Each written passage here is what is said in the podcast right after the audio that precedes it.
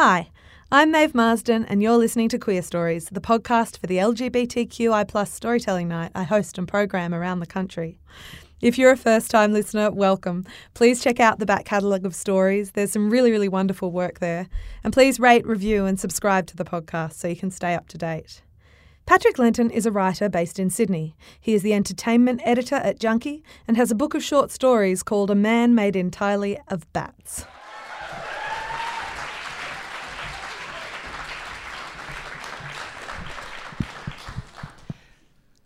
This story is about nemesis culture. When my sister was a tiny child, bedecked in bows and adorable pinafores, she was sent off to school where she promptly discovered that she had a nemesis. He was, in her words, a gross boy. And his name is lost in the mists of time because he was only ever referred to as Julia's enemy. His various misdemeanors, chewing with his mouth open, for example, would make her tiny fists clench with rage. One day, Julia came home from school and very seriously told us that her class had been taught a new song. And in a flat voice, her little black shark eyes gleaming. She sang it to us. You annoy me, you annoy me, so I'll annoy you too. She'd basically invented the nursery rhyme version of an eye for an eye. Sometime later, in one of the final years of primary school, I gathered my first nemesis. Her name was Lauren DeGide, and she was a long haired snake of a girl who taught me what the meaning of the word loathing was. Probably both figuratively and literally, because I was a child who didn't know many words yet. Without talking myself up too much, I'd always been kind of a big deal in primary school. very few small children knew as much about ancient Egyptian hieroglyphs as I did. And that was a huge form of currency in year five. Sometimes our teacher would even get me to rattle off 30 minutes of history facts in front of the class while she made herself a coffee, which gave me a kind of irresistible pre teen allure. Lauren, however, brought with her to the school a host of big city ideas.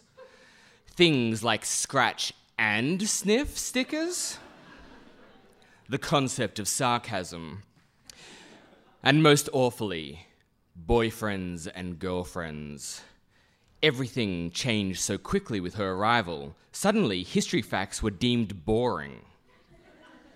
The library became uncool and soccer, which I loathed, was now required viewing at lunch. She even ridiculed my proficiency at the skipping rope, despite the hours of practice I had put in. but, despite all these changes, she chose me to be her boyfriend. Keep your friends close, but make your enemies your primary school boyfriends. As the old saying goes. Now, I know now that she was clearly just using me to consolidate her power. But like fools throughout history, I was bamboozled by her slap bracelets. and blinded by that thing where she'd flip her long ponytail around really fast and whip me in the eyes. Together, we were the toast of year five swanning around together, trading pogs with unstoppable panache and verve. And then she dumped me. Which honestly, I would have been fine with. I wasn't particularly on board with the whole dating fad in the first place. But she didn't just dump me, she tore me down. She did this by spreading rumors, devastating rumors about me, like I had no idea what sex was, and that my favorite Power Ranger was Kimberly, the Pink Ranger. Which both were incredibly true. I was 10 years old. As a consequence, I became a pariah, and I genuinely lost all my friends. I cannot tell you how incredibly sad it was. Sitting alone at lunch, coldly munching on my Le Snak. I vowed that no matter what, I would take down Lauren de. And it's from emotions like that, like loneliness and vitriol, that a nemesis is born. Now, I don't know precisely why, but nemesis culture is queer culture.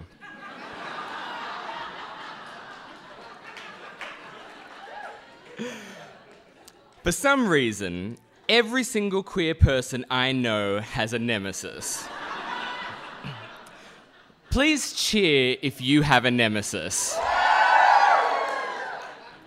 If you are the 1% who did not cheer and think that you don't have a nemesis, that means, my friend, that you are someone's nemesis.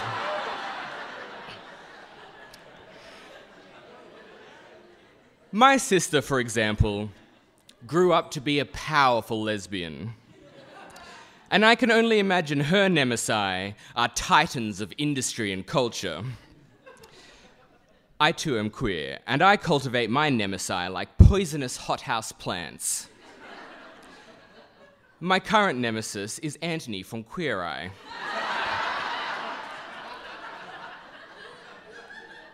And I have footage of him literally cursing my name on stage. Having a nemesis is rooted in gay energy.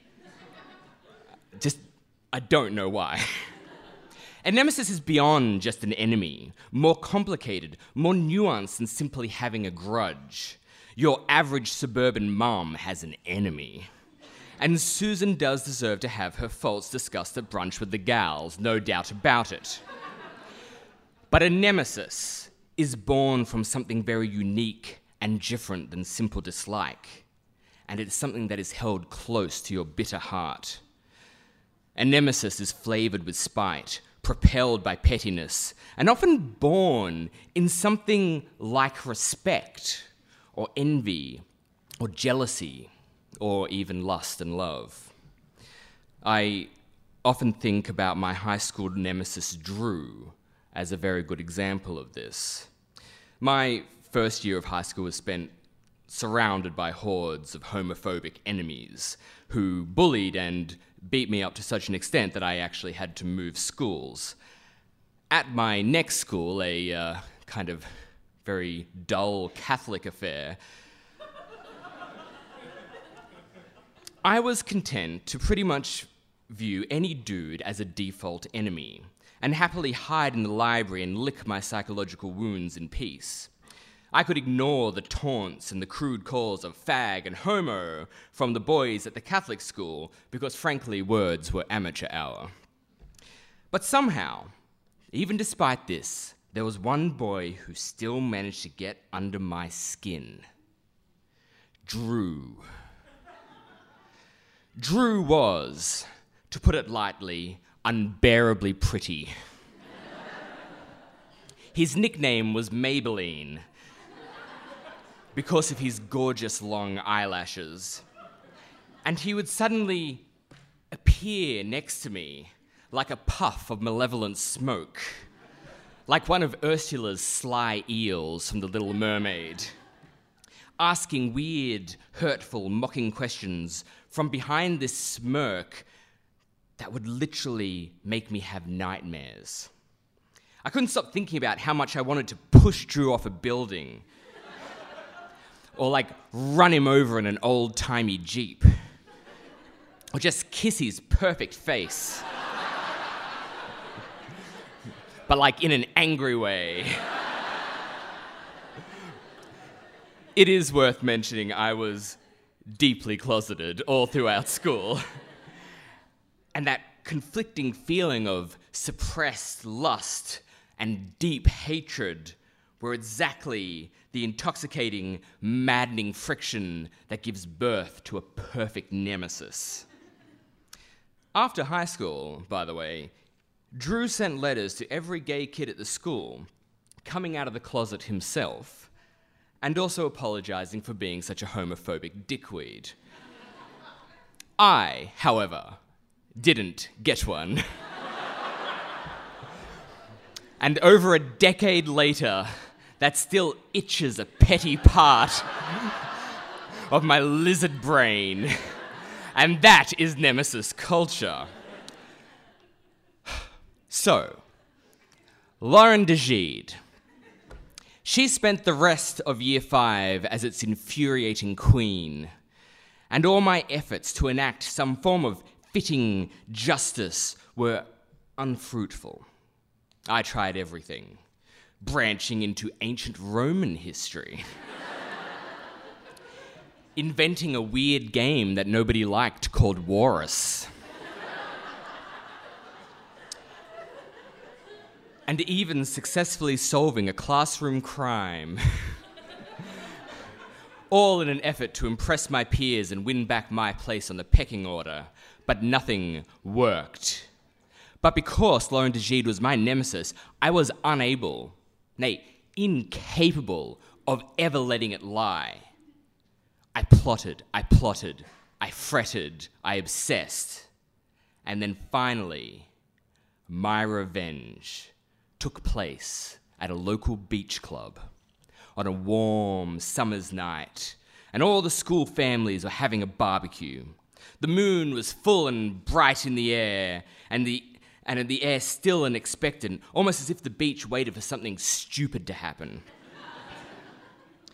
Lauren walked up slowly towards the bright lights of the picnic tables, all powerful and sure in her position and as she did so, passed underneath a tree in which squatted me.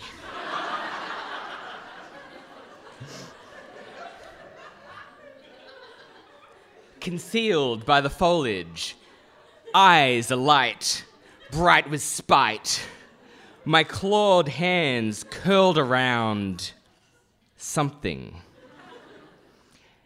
And as she passed by, underneath me, I threw a medium sized uncooked fish at her.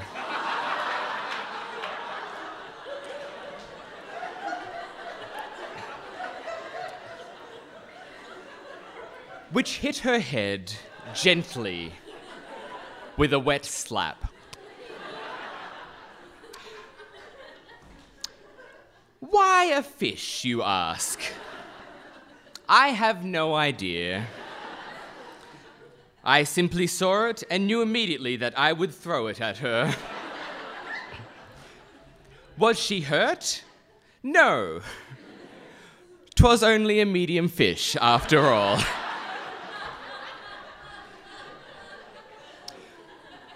But was she startled? Yes. Yes, she was. She looked up into the tree, and I realized that my plan had not been particularly thought through. As I was trapped up there, like a syphilis ridden koala in a bushfire. but it didn't matter, because I locked eyes with her, and she with me, and with a thrill, realized that at this exact moment, we both equally loathed each other. She was my nemesis. She annoyed me, she annoyed me, so I threw a fish at her face. Thanks for listening. For event updates or those excellent social pages pics from the various events, follow Queer Stories on Facebook. And for late night ramblings, follow me, Maeve Marsden, on Twitter and Instagram.